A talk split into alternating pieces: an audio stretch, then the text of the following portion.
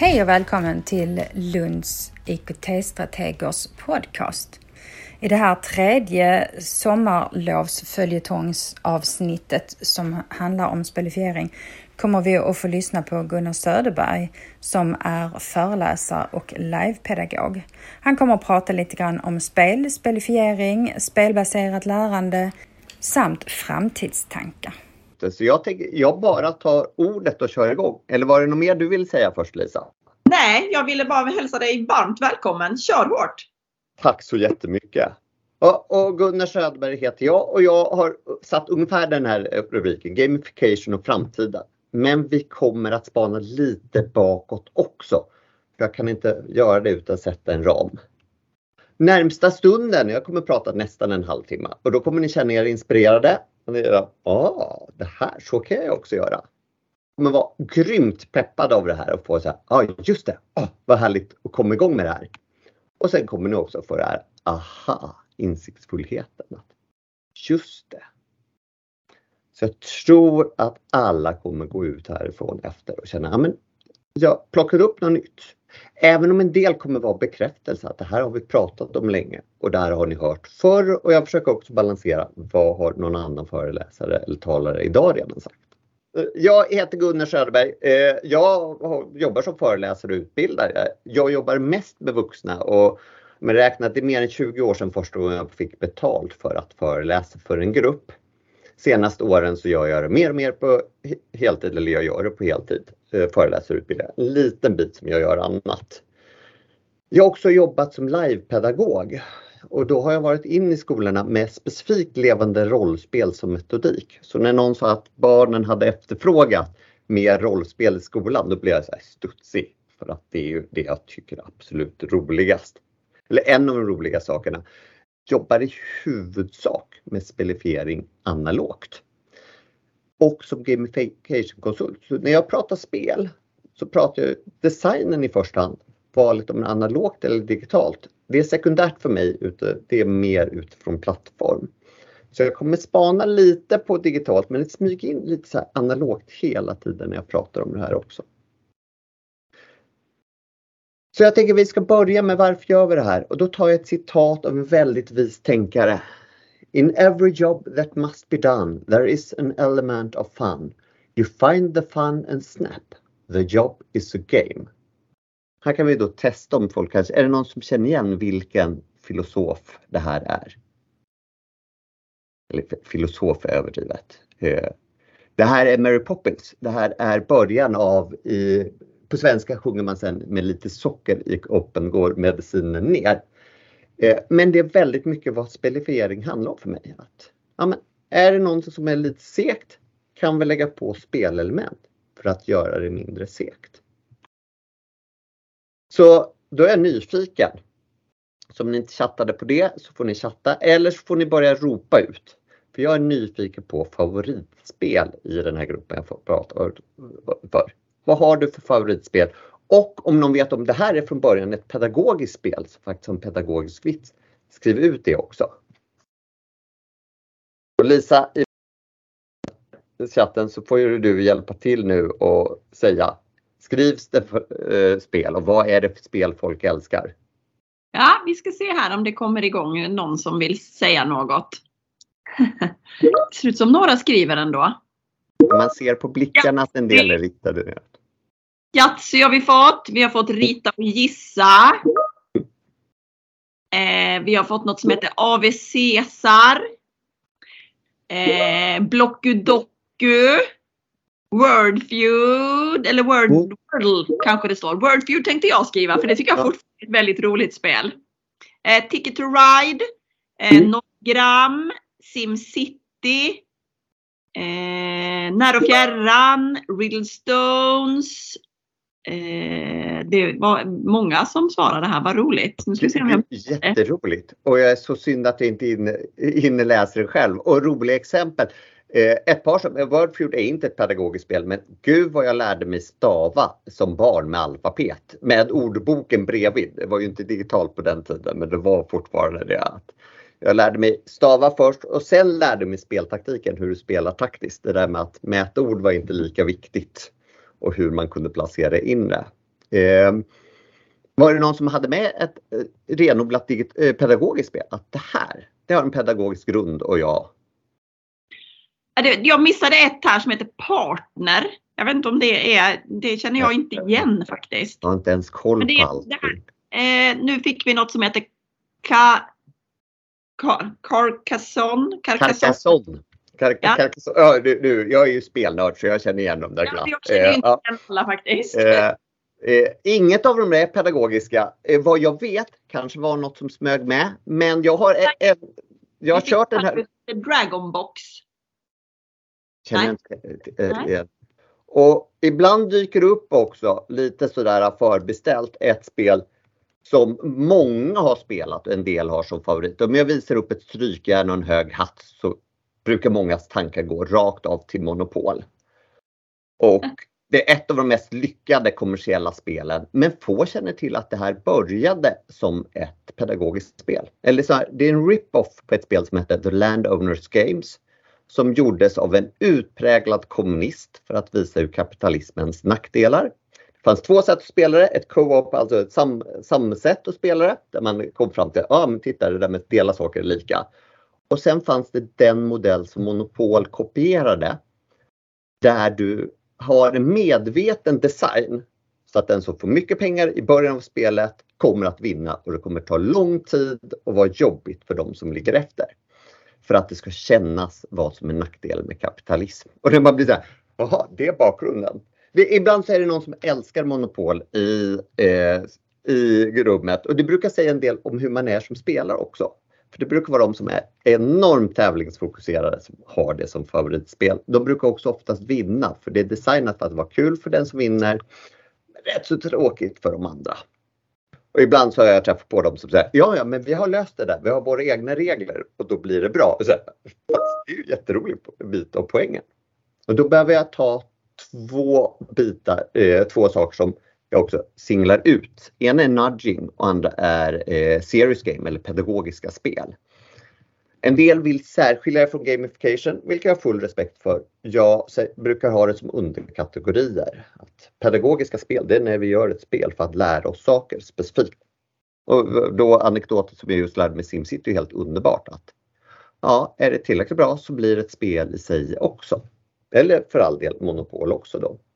Och nudging, ja, det är när man bara tar små lekfulla verktyg över till, till saker. När du egentligen använder minielement. Och den vill jag dyka in i för jag tror att det här är någonting vi kommer göra mer av. Vi har gjort det länge, båda de här sakerna. Allt är gamification. Uråldrigt. Eh, 2010 började begreppet dyka upp för det. Så det låter som om det är nytt. Vi har hållit på med det jättelänge. Och nudging däremot, det kan man sätta att här är det vi pratar om som en första nudge när någon säger att vi börjar arbeta med en knuff för att ändra ett beteende. Och nudging eh, stänger bara lite så här för att se, är det så nu att eh, alla eh, känner igen nudging eller? Ingen ser ut så där studsandes upp och ner i alla fall. Eh, varför jag visar en fluga som bild då är för att det var det det började med. Och nu blir det en historia som mer män kanske känner igen sig i för det började på en flygplats. Jag får med det i Berlin där de har problem med toaletterna. Speciellt herrtoaletterna är jobbiga att städa. För att killarna missar pissoaren. Och du har ett så här stort hål och killarna missar det. Då är det någon som gör det här som känns första nudgen, nämligen sätter ut en liten stiliserad fluga i pissoaren. Så det helt plötsligt har du något så här litet att sikta på. De sadistiska jävlarna träffar helt plötsligt, eller vi vet inte om de träffar eh, ryggen, men städtiden går markant ner för de träffar det här stora hålet när de har något så här litet att sikta på. Och det här är en subgrupp egentligen. Att, ja, men, och när man pratar gamification så blir det ibland att folk vill ha det så stort. Och så här, nej, det kan vara så här jättelitet. Gör någonting som uppmuntrar det lekfulla sinnet. Så och Eh, sen så Serious Games har vi ju, Monopol är ju typiskt pedagogiskt spel från början. Någonting man landar i, jag tyckte jag hörde i vad ni pratade om, att man ofta pratar om poängmedaljer och topplistor. Att det här är, det är effektivt, det funkar. Eh, det är jätteglad när Pelle belyser nackdelen och baksidan att det här kan också ha olika nackdelar. Men att jobba med belöning är oftast den enklaste gamification folk kan införa. Men vi är inte klara där tycker jag. Eh, och det här känner vi igen också. Det här har funnits jättelänge. Eh, roligt med att du använder guldstjärna för den var förberedd i presentationen. Eh, när jag gick i skolan så hade vi 1 eh, till 5 i betygsskala. Typisk poängsättning egentligen. Och simborgarmärket som jag tycker är genialiskt. För var många sådana där jag samlade på. Och någon sväng när dottern eh, som är lilla syster tog simborgarmärket. Då började stora syskonet också vilja ta ett nytt för det kommer också årsspecifika. Så då blev det en grej. Att det här är saker vi gör redan. Inget fel med det. Har nackdelar. Väldigt enkel gamification. Ska jag framtidsspana i huvudsak? Då måste jag säga att jag tror det finns mycket mer än så. Här är eh, långt ifrån, det här är väl en fjärdedel av min spelsamling. Och här finns det allt möjligt med. Från spel som är frågespel eh, eh, till saker som om man kollar noggrant så hittar man ett par co-ops där, bland annat The Mars Case som är en utbyggnad till Time Stories. Där vi spelar tillsammans eh, mot spelet. Vi vinner eller spelet vinner. Det ligger bland annat ett eh, litet eh, mordgåte-live också. Vi gör en upplevelse tillsammans.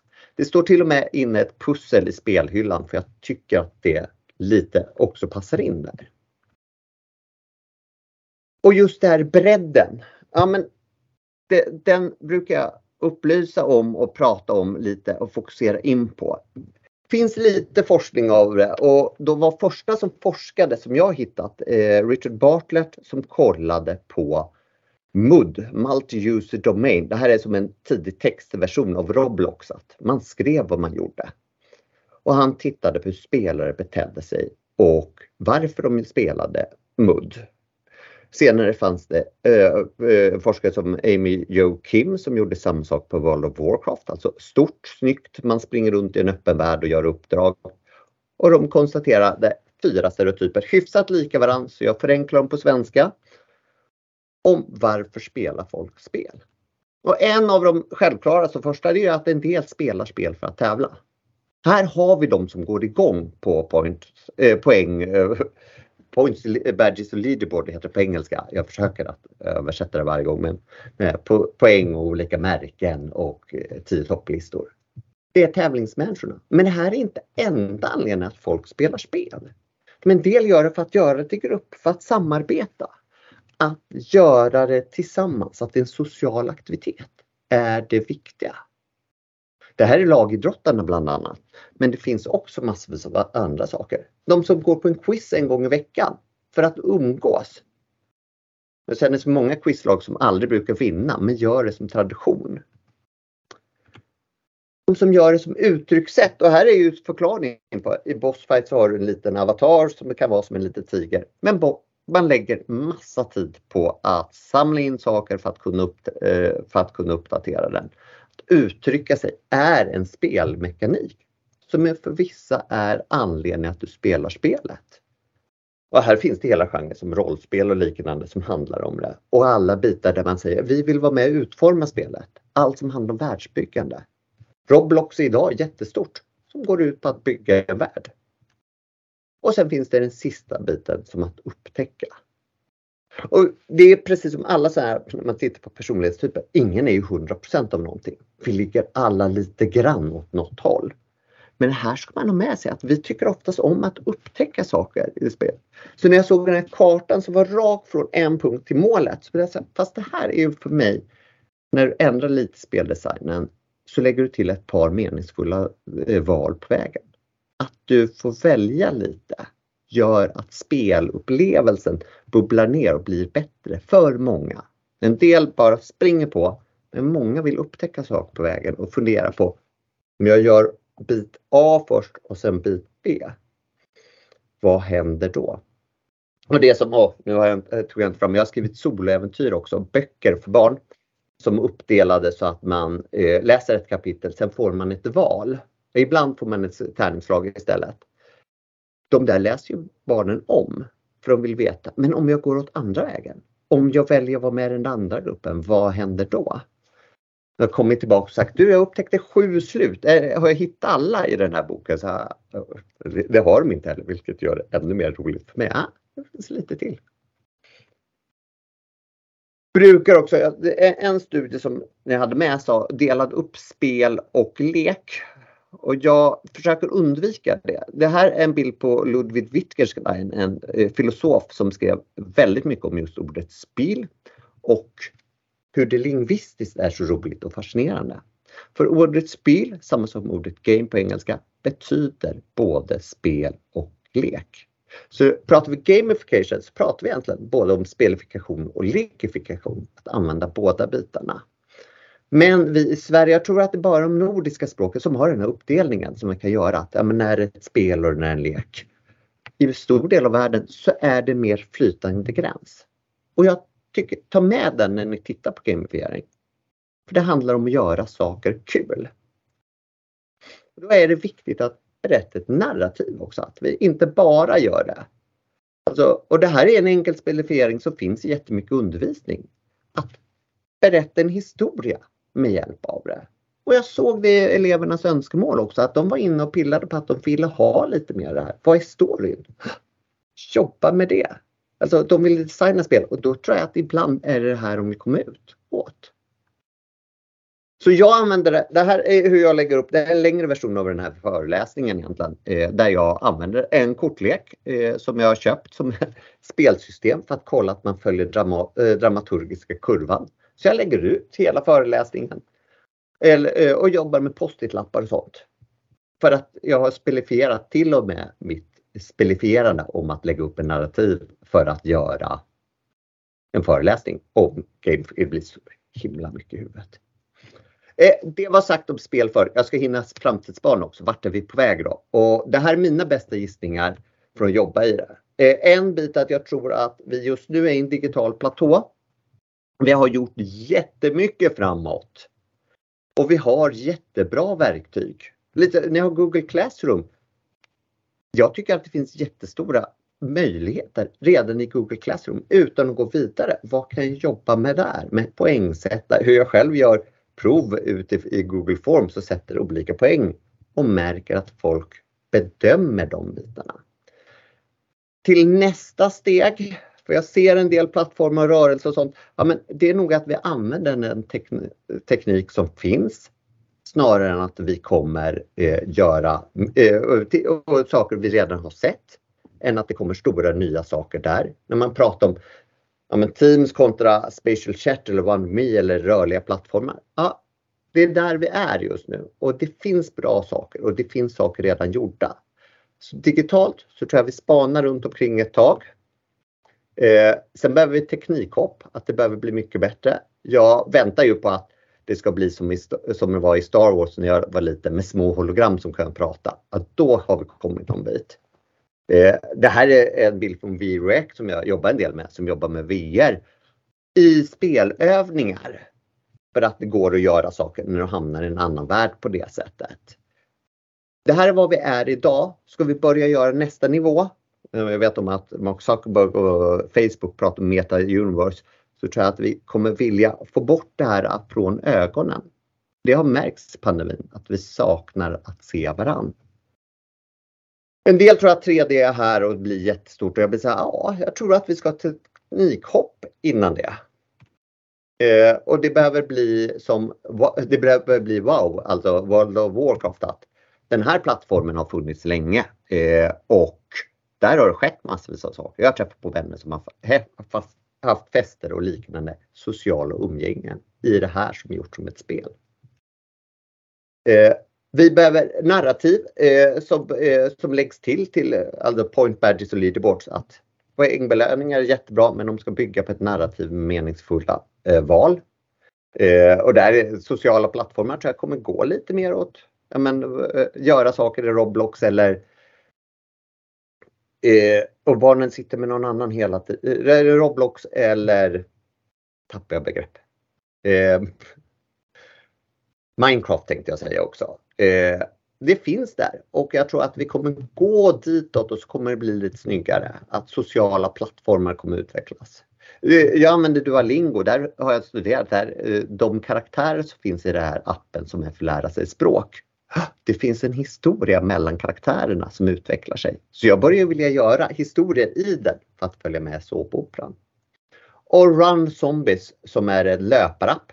Precis som alla appar så den mäter hur snabbt jag springer och liknande. Men den har också en radioteater som ger mig ett narrativ där jag är en värld efter katastrofen. Och ibland blir jag jagad av zombies.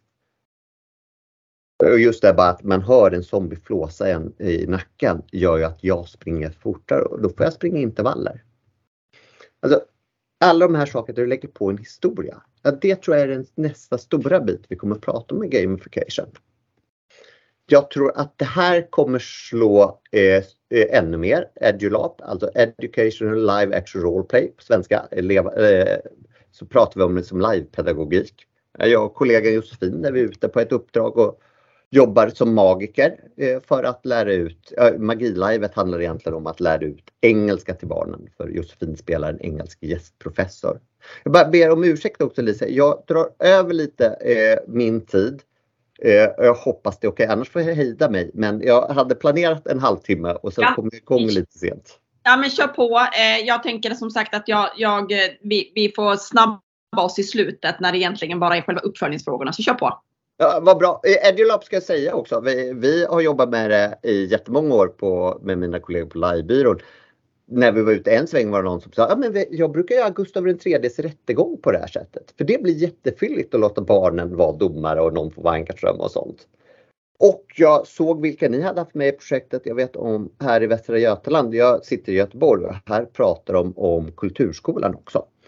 För när de har börjat med live på Kulturskolan på ett par kommuner så har de visat sig att då får de in barn som eh, sysslar med eh, hantverk. För de syr kläder, de gör rekvisita liknande. De får in skrivande, för helt plötsligt sätter de sig och skriver och de har haft jättesvårt att få barn att säga skrivande på Kulturskolan. Och de får in barn som är lite nervösa in i teatern för du har ingen publik i ett levande rollspel. Och då är det en del som, men då kan jag vara med och spela en roll. Så det är superroligt att se. Och jag märker också att det här växer över hela världen och vi i Norden är i framkant på att prata om de här sakerna. Och det går i alla ämnen och alla åldrar. Eh, det här är min dotter eh, som eh, en promobild för det pedagogiska livet Decimalfelet som handlar om matematik. Där barnen spelar karaktärer eh, lite inspirerat av tv-serien Ett fall för Kluro eller Odd Squad. Att de är agenter som ska lösa saker. Men de måste lösa det genom att göra en bunt matematiska utmaningar. Och de är smarta agenter som har krympt i ålder. Men jätteroligt att se hur då matten blir levande. Eh, jag gör det här med vuxna också. Det här är från eh, Normlab som jag kör tillsammans med Gender där vi har en fiktiv ort. Där vi pratar om det som workshopövningar, för inte skrämma folk, men där folk får spela massvis av jobbiga möten och sen får de reflektera över det.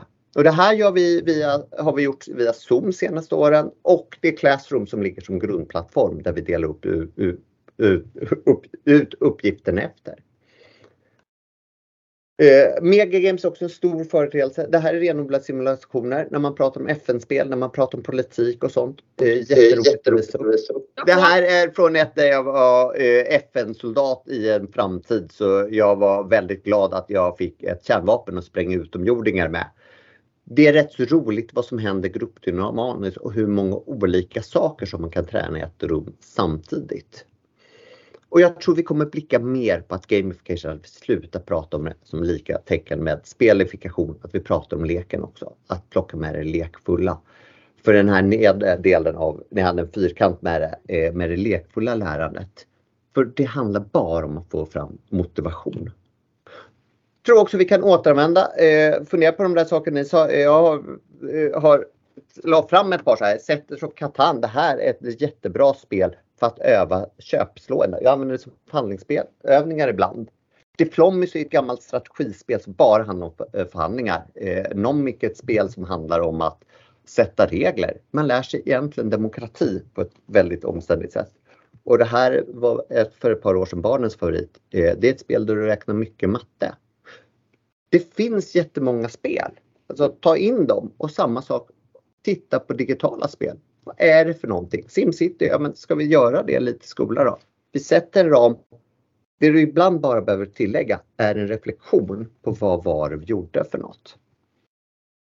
Så min stora spaning är att vi kommer prata mer om att uppleva när vi pratar gamification än om att vinna. Så vi går från en gamification som är poäng och liknande till att vinna som riktar sig på vinna till att vi går till hur får vi alla uppleva saker.